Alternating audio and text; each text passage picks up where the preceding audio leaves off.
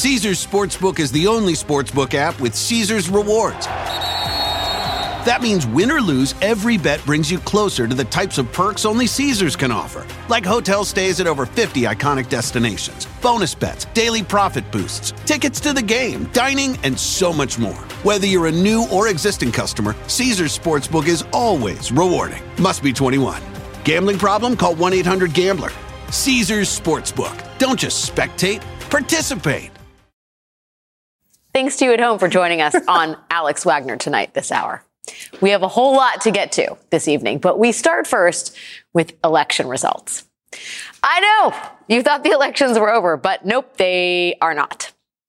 As voters in the Commonwealth of Virginia well know, there was a special election yesterday for a state Senate seat in Virginia Beach. We now have a projected winner in that race, Democrat Aaron Rouse.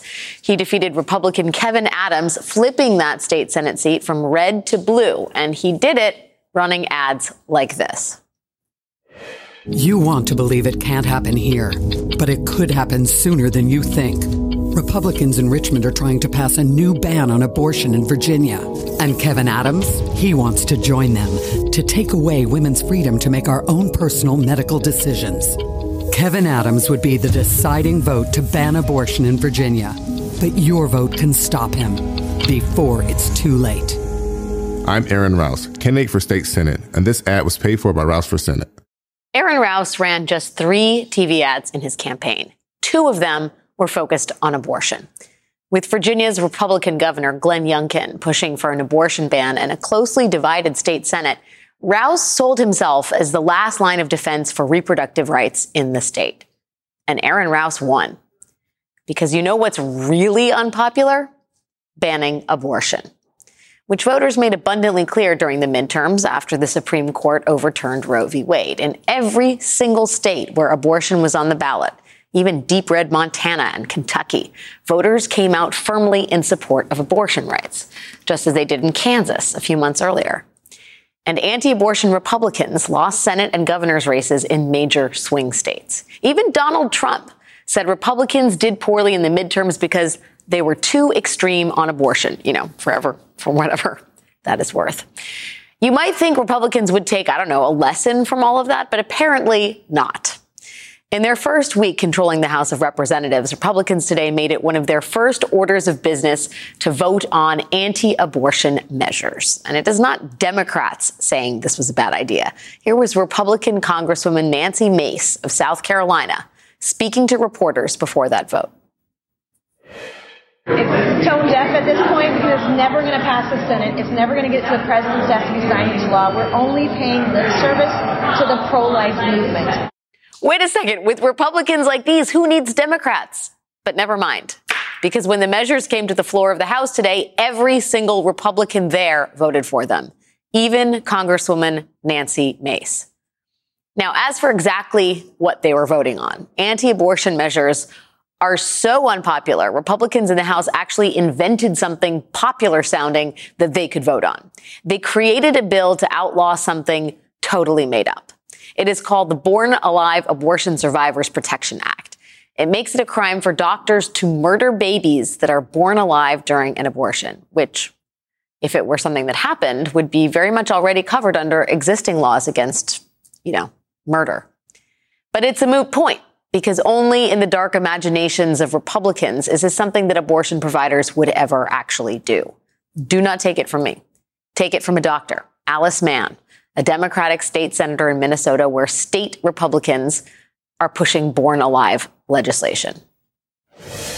This is a perfect example of why politicians should not be making medical decisions, is because we are literally making stuff up. And writing laws about it at this exact moment. Um, a child does not come out part way alive and then doctors kill it. That's not a thing. That's not a thing today. It's not a thing tomorrow. It's not a thing 10 years ago. It's not a thing. So for us to legislate things that don't exist in real life, again, perfect example of why politicians should not practice health care. Of course, this is just the latest in Republicans' decades long war on what are generally called late abortions, but which Republicans like to call partial birth abortions, another completely made up thing. Abortions that take place after 20 weeks of gestation make up just 1% of abortions performed in the United States of America. And they are generally performed because of severe fetal abnormalities, or in some cases, because a woman has been unable to obtain an abortion because of the very restrictions Republicans have put in place in state after state. Late abortions are difficult and they are costly and they are definitely not chosen on a whim. The other measure Republicans uh, in the House approved today condemns violence over the issue of abortion, but not violence against abortion providers, which has spiked in recent years. No, this condemns attacks on anti-abortion facilities, including crisis pregnancy centers. Republicans love to promote crisis pregnancy centers as places that take care of pregnant women. But in fact, crisis pregnancy centers are infamous for falsely advertising themselves as abortion providers and then feeding false anti-abortion information to the pregnant women who come to them in order to stop them from having the abortions they may be seeking. Last year, when NBC News producers visited two crisis pregnancy centers in Texas to ask for counseling, they were told that abortions cause mental illness, cancer, and infertility. Instead of medical advice, a counselor sent away one of the producers away with a pair of knit baby booties telling her she would pray for her. That's a crisis pregnancy center. This is week one of your new House of Representatives. No to scary sounding abortion procedures that don't actually exist. Yes for crisis pregnancy centers that lie to women. They have really got their finger on the pulse of the American voter. Meanwhile, the Republican Attorney General in Alabama says women in his state can be prosecuted for taking abortion pills after Republicans spent years saying they would never prosecute women for having abortions. Anti-abortion activists say their next front is to start picketing outside your local Walgreens or CVS because those pharmacy chains will soon start dispensing abortion pills following recent FDA approval. Nothing makes you popular like yelling at people while they try to buy toothpaste. But maybe conservatives figure they don't need to be popular. After all, they've got the Supreme Court and now the U.S. House of Representatives. For now.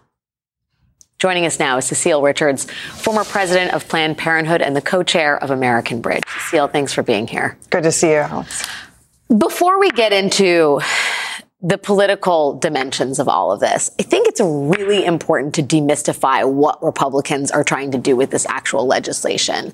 These crisis pregnancy centers, for example. I mean, you were the president of Planned Parenthood. What do these crisis pregnancy centers do? And, and what happens to women seeking abortions if they go to one of these things mistakenly? Well, um, of course, they're completely set up to try to keep women from accessing their right to make their own decisions about pregnancy. You know, we saw them uh, at Planned Parenthood. They're often set up literally next door to a Planned Parenthood. They put out signage that makes it look like a Planned Parenthood. And the whole idea is to deceive women. They do not provide health care. Uh, and now, of course, they're publicly funded in many of these states. Uh, so it's sort of, it, it's, it, they are, they're doing nothing for women's health care. And I think one of the scariest things that we're seeing now is, of course, online, since so many women are forced online now to try to find health care.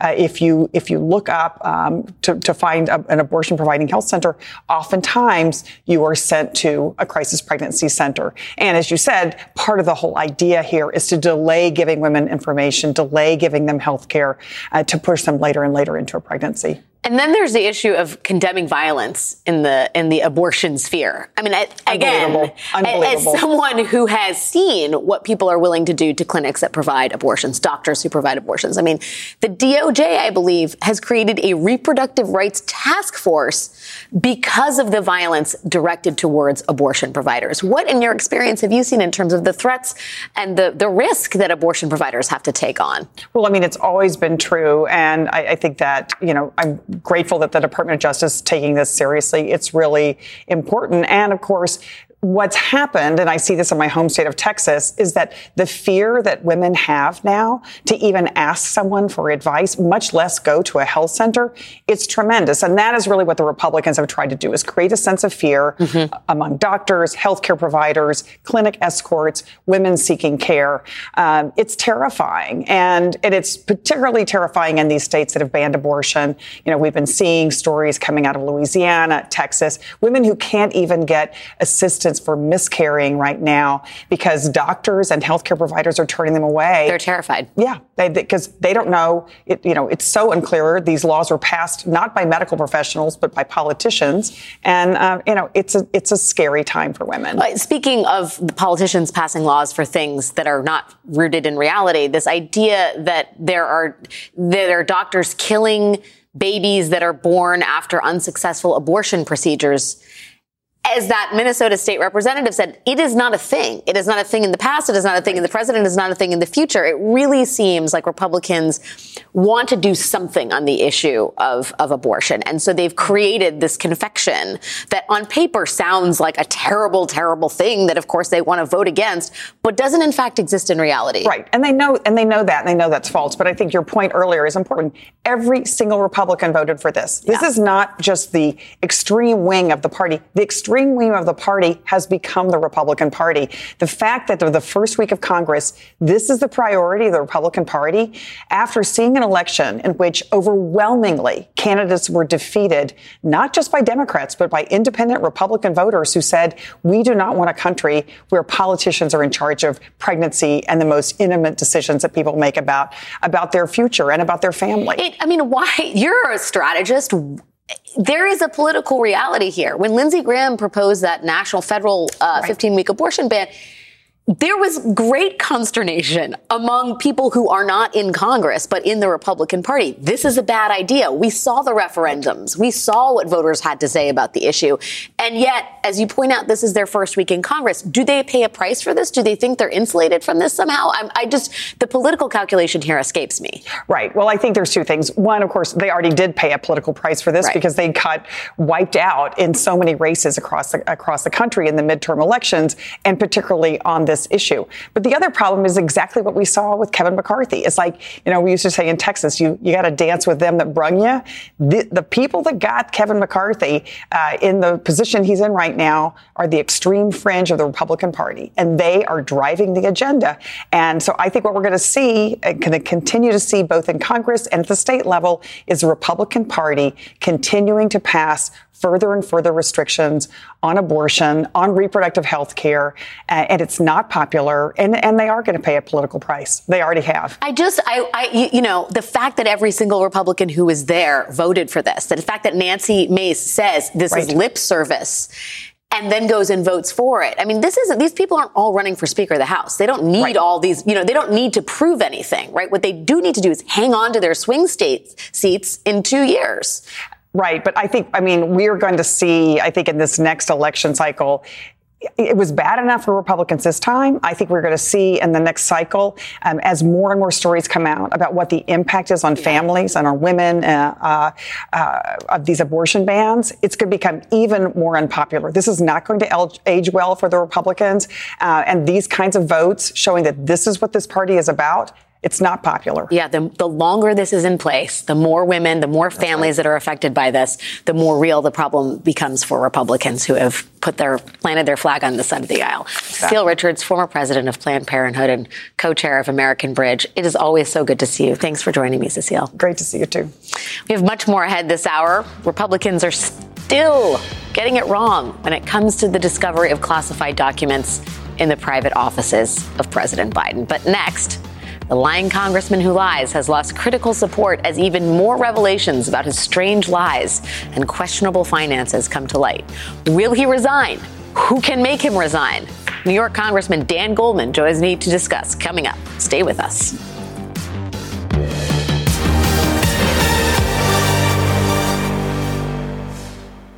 Caesars Sportsbook is the only sportsbook app with Caesars rewards.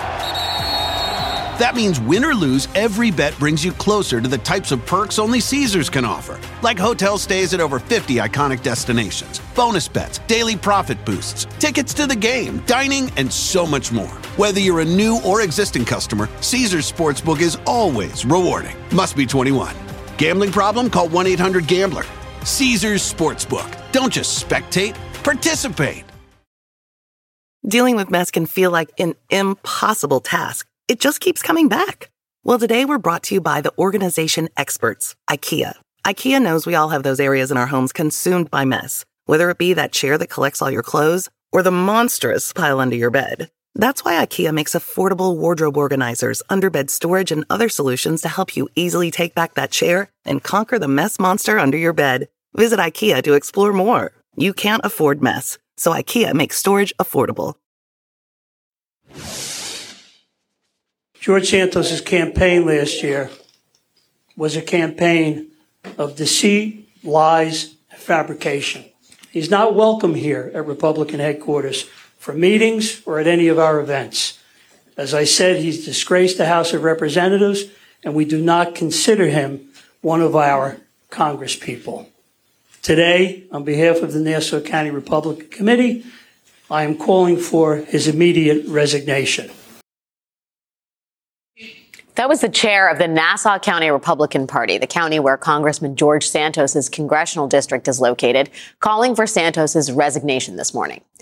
The loss of local party support is devastating for any congressperson, let alone a congressperson who was caught lying about everything from his resume to his identity to his religion to being on a winning college volleyball team. He lied about all of those things. But today, even as the world now knows that he lied about things that no congressman has ever taken the time to lie about before, George Santos remains defiant.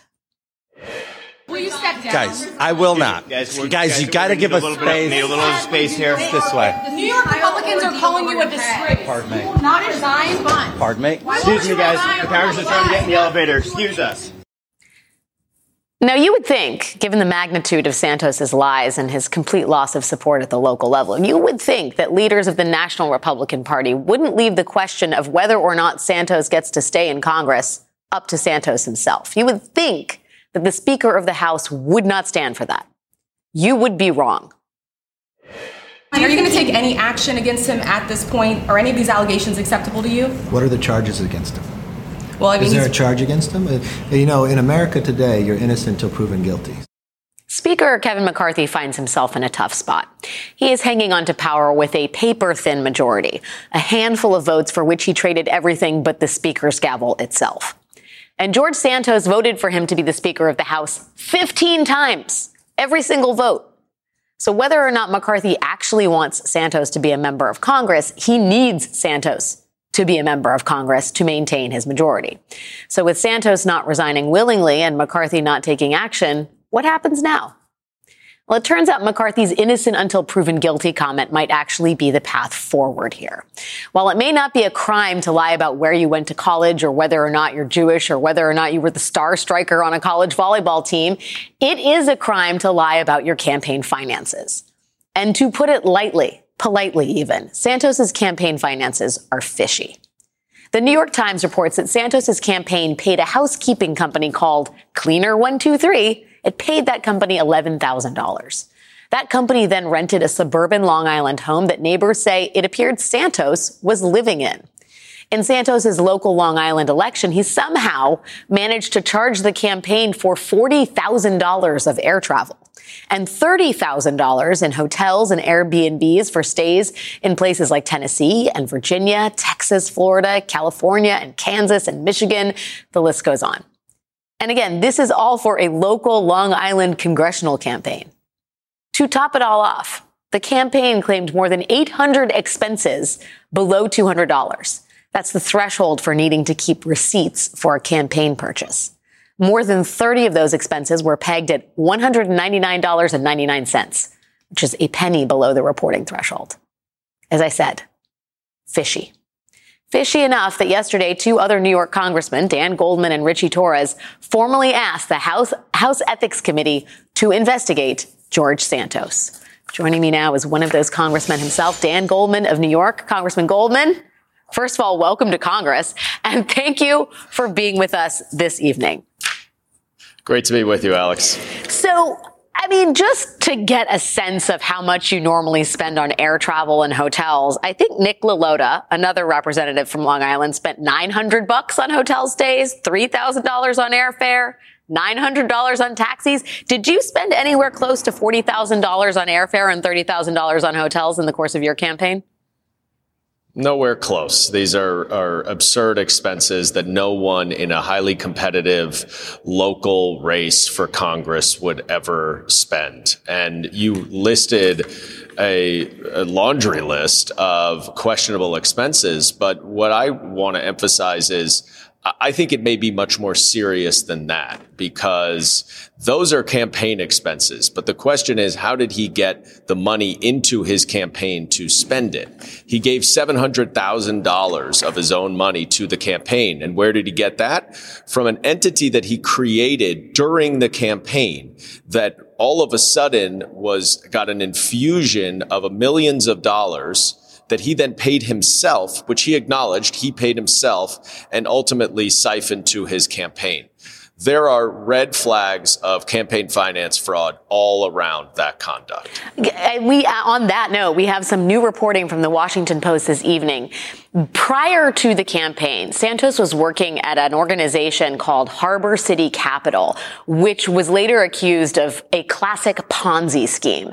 Turns out Santos was working there later than initially reported. He was working there as recently as April of 2021 in May of 2021, he creates this organization of which you speak, the DeVolder organization, which then all of a sudden is flush with cash, including uh, enough to pay him a salary of $750,000 and lend his campaign $700,000.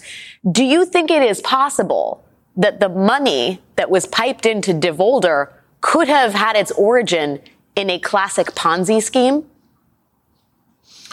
I think it's too hard to tell. I, I, don't want to speculate about that, but I do think what there has been some reporting on is that some of the money that went into DeVolder, some of the quote unquote clients that he claimed but did not disclose, importantly, uh, were large Republican donors who may have very well been using the DeVolder organization um, as a pass through to get to George Santos's campaign and to allow them to exceed campaign finance limits. Now, a lot of this is speculation, and that's why Congressman Torres and I asked the ethics committee in the House to investigate these very finances to see if he violated the Ethics in Government Act. There's a parallel investigation in the U.S. Attorney's Office in the Eastern District of New York that I'm sure is also looking at this conduct as well. But in Congress here, if we are to have a member of Congress walking around who's stark violation of the ethics laws that apply to all of us, uh, that's unacceptable. It demeans the integrity of the institution, of each one of us here. It eliminates um, our ability to ask Americans to follow the law if there are members of our own body who cannot do that or won't do that. And so that's why we asked for this investigation yesterday. Well, do you think it's going to happen? I mean, we saw Kevin McCarthy's position on this is basically until he's charged with something, he's my guy. Uh, the House Ethics Committee is bipartisan, but it will have a Republican chair. We don't know who that chair is. Is your expectation that they'll take this matter up, given how egregious at least the evidence appears to be? Yes, our expectation is that they will. It is a, a committee that has e- evenly divided between Republicans and Democrats with nonpartisan staff. And this is exactly what the purpose of the committee is. Um, and I would expect George Santos will cooperate fully. If he says he's done nothing wrong, nothing unethical, then he should have no problems turning over the documents to the committee. Um, Kevin McCarthy is, is skating on very thin ice on this one because if your argument is that you're welcome to be a member of the Republican Republican Party until you're convicted of a crime and you can deceive and defraud the voters of your district in order to get into Congress as much as you want, as long as you escape criminal charges that's a lot of leeway for a party that is already very anti democratic. I just got to say, what a start to the 118th Congress. what a start for the New York delegation. It is uh, did you ever think your congressional career would begin like this with an ethics committee referral for someone in your own state delegation? No, and nor did I think the, the first thing that I would agree on with other members of the New York delegation on the other side of the aisle is that George Santos should resign. But there are now four Republican members uh, of the New York delegation who have done exactly that. And I do agree with that. Bipartisanship ain't dead, at least in the Empire State when it comes to George Santos. Congressman Dan Goldman of New York, thanks for your time tonight. Thank you, Alex. Still ahead tonight, I will talk to Illinois Governor J.B. Pritzker about the major bill he signed, making Illinois the ninth state to do something huge to address the problem of gun violence. And the discovery of a second batch of Biden classified documents has Attorney General Merrick Garland mulling whether to appoint a second special counsel. The view from the Justice Department on all that, that's coming up next. Stick around.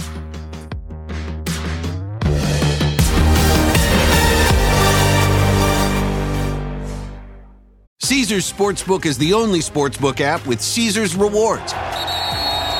That means win or lose, every bet brings you closer to the types of perks only Caesars can offer, like hotel stays at over 50 iconic destinations, bonus bets, daily profit boosts, tickets to the game, dining, and so much more. Whether you're a new or existing customer, Caesars Sportsbook is always rewarding. Must be 21.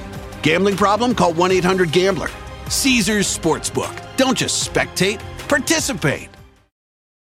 Dealing with mess can feel like an impossible task. It just keeps coming back. Well, today we're brought to you by the organization experts, IKEA. IKEA knows we all have those areas in our homes consumed by mess, whether it be that chair that collects all your clothes or the monstrous pile under your bed. That's why IKEA makes affordable wardrobe organizers, underbed storage, and other solutions to help you easily take back that chair and conquer the mess monster under your bed. Visit IKEA to explore more. You can't afford mess, so IKEA makes storage affordable.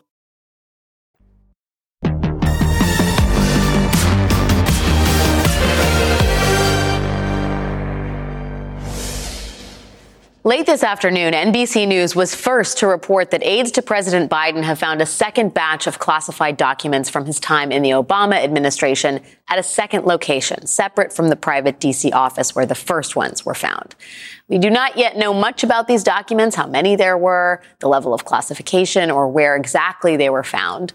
But already, Republicans have seized on this to try and draw a parallel between this situation and Trump's mishandling of hundreds of classified documents at Mar-a-Lago. I think if you believe a special counsel is necessary to assure the public about the handling of classified documents by Donald Trump, you should apply a special counsel to the mishandling of do- uh, classified documents by President Biden when he was vice president. In addition to Senator Graham, the new Republican chair of the Oversight Committee, James Comer, has sent a letter to the White House counsel's office demanding all of the documents retrieved from Biden's personal office. And today, the House Judiciary Committee Republican Twitter account, which Republicans use as their primary outlet for online trolling, that account tweeted, Did the FBI raid the Biden Center?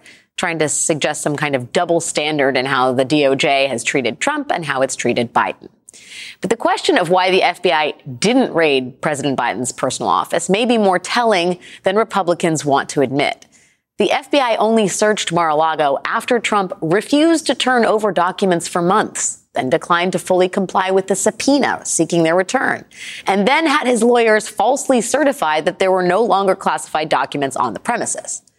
Contrast that with how the Biden administration has handled this. Biden's lawyers discovered the first batch of documents before voluntarily turning them over to the National Archives, which, by the way, did not appear to know the documents were missing in the first place. This latest batch of documents was also reportedly discovered by Biden's own aides as part of their efforts to cooperate in the matter. Even without all these details, it is clear that the behavior of both presidents in these cases is radically different. But that does not change the fact that the Justice Department must now, now deal with both of these cases at the same time. Tonight, the New York Times reports that Merrick Garland, the Attorney General, was made aware of the existence of the Biden documents before he made the decision to appoint Jack Smith as special counsel overseeing investigations into President Trump.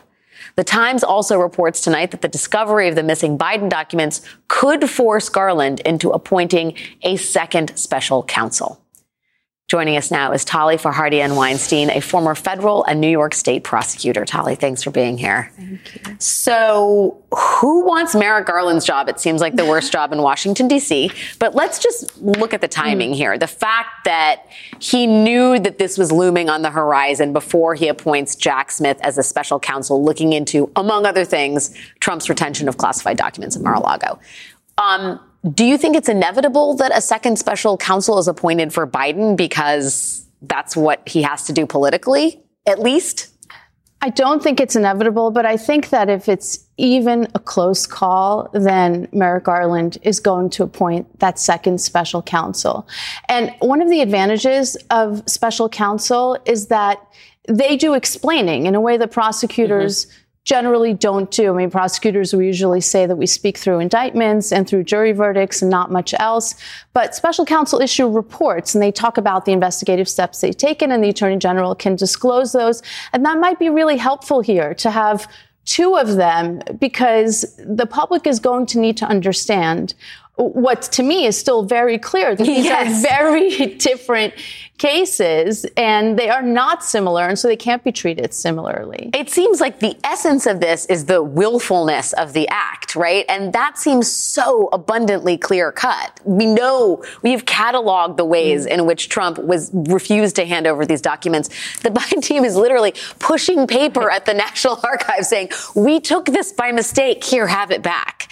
And yet there seems to be some for some uh, some gray area. Do you see I mean, do you see parallels here? Uh, like, uh, put on your Fox News hat for a moment and explain to me how these cases, beyond the mm. fact that the paper was found in their offices, are similar. Well, I don't have a Fox News okay. hat, Alex, but uh, you know, facts really do matter. And so far, you know, facts can change, they develop, they come, you know, they come to light. But on these facts, these are entirely different situations, which is why I would much rather be Biden today than Trump, even though this was a really bad day politically, obviously, for President Biden. And I would definitely rather be Biden's lawyer than Trump's lawyer, thinking about criminal. Well, yes, just as a matter always, but yes. you know, and today, you know, what would it take for the facts to be similar? Right? We would we would see, for example, that Biden purposely hid this, these documents. No evidence of that. That he obstructed justice when someone tried to get them back.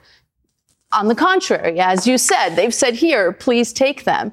That he left them in some place like a hotel that people walk through, right?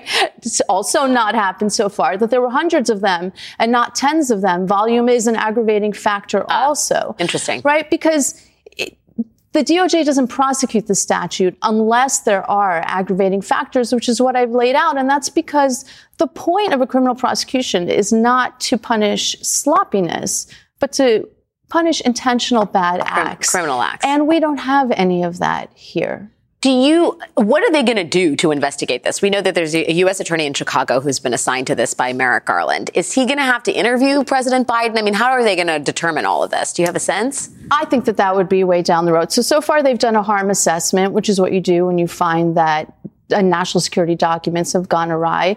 And, and now we turn to whether there should even be a criminal investigation. And my understanding is that's what the attorney general is thinking about now.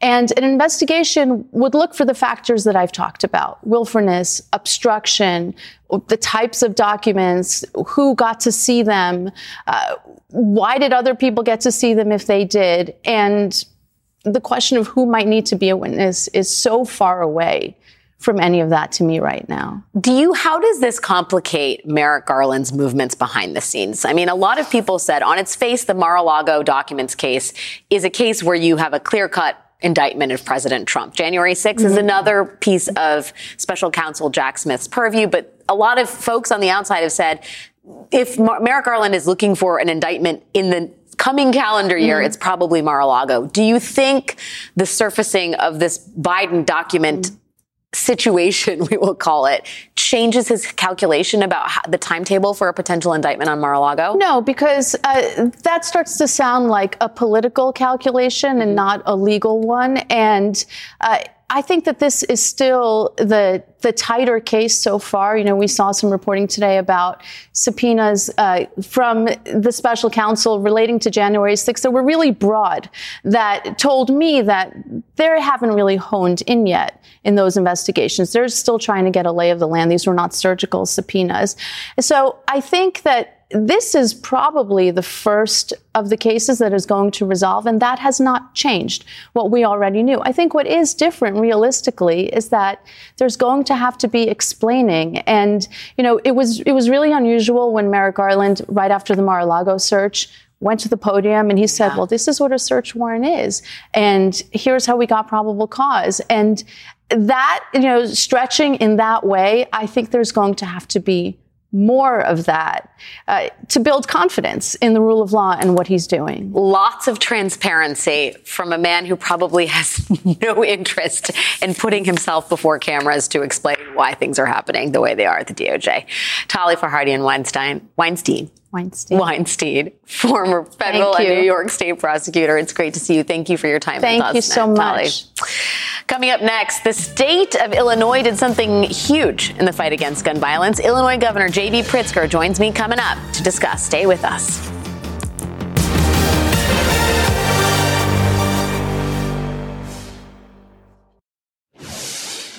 I couldn't be prouder to say that we got it done. Illinois now officially prohibits the sale and distribution of these mass killing machines and rapid fire devices. I'm signing this legislation tonight so that it can take immediate effect and we can end the sale of these weapons of war as soon as possible. There is some very big news out of the state of Illinois. The state's Democratic governor, J.B. Pritzker, signed a bill into law late last night banning the sale of assault weapons in the nation's sixth largest state. That bill prohibits the sale, delivery, and purchase of assault style weapons and high capacity magazines. It also makes it illegal to own and use devices that increase the firing rate of semi automatic weapons. And it would require those who currently own these weapons to register them with the Illinois State Police. The new law comes six months after a shooting in the Chicago suburb of Highland Park during a 4th of July parade that killed seven people and wounded dozens more. With the bill signing, Illinois becomes the ninth state in the nation to ban the sale of assault style weapons. Joining us now is the man himself, J.B. Pritzker, governor of the great state of Illinois. Governor Pritzker, thanks for joining me tonight. Uh, congratulations on getting this done. And for other governors or citizens out there who have seen the NRA basically have legislators in a stranglehold, how did you get this done and how did you get it done now? Well, this is a multi year overnight success. Uh, the truth is that we've been fighting this battle for some time. Uh, we have a very strong NRA affiliate that's here in the state of Illinois and, and other associated uh, organizations that are fighting every effort of ours to get these weapons of war off the streets. Uh, but I think two things happened. One is we had, frankly, several mass shootings that occurred in the state, not just in Highland Park, but uh, just recently at Benito Juarez High School. Uh, two young boys, 14 and 15, were killed and others wounded. Uh, the McDonald's in downtown Chicago, uh, nine people were shot, two killed.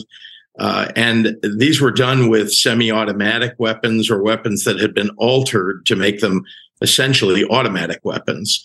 Uh, and then, of course, the Highland Park shooting where there was an AR style uh, rifle used. So uh, that, plus the fact that we had a very successful uh, November election for Democrats who are in favor of gun safety legislation. And so we were able to bring all that together uh, here in early January and get something very important done.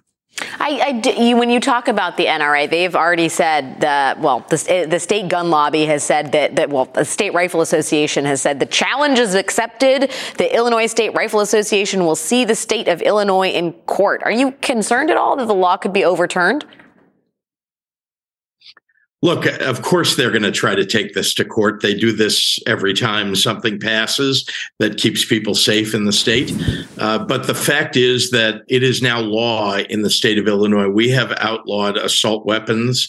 Uh, we have outlawed the switches that turn a normal weapon into an automatic weapon.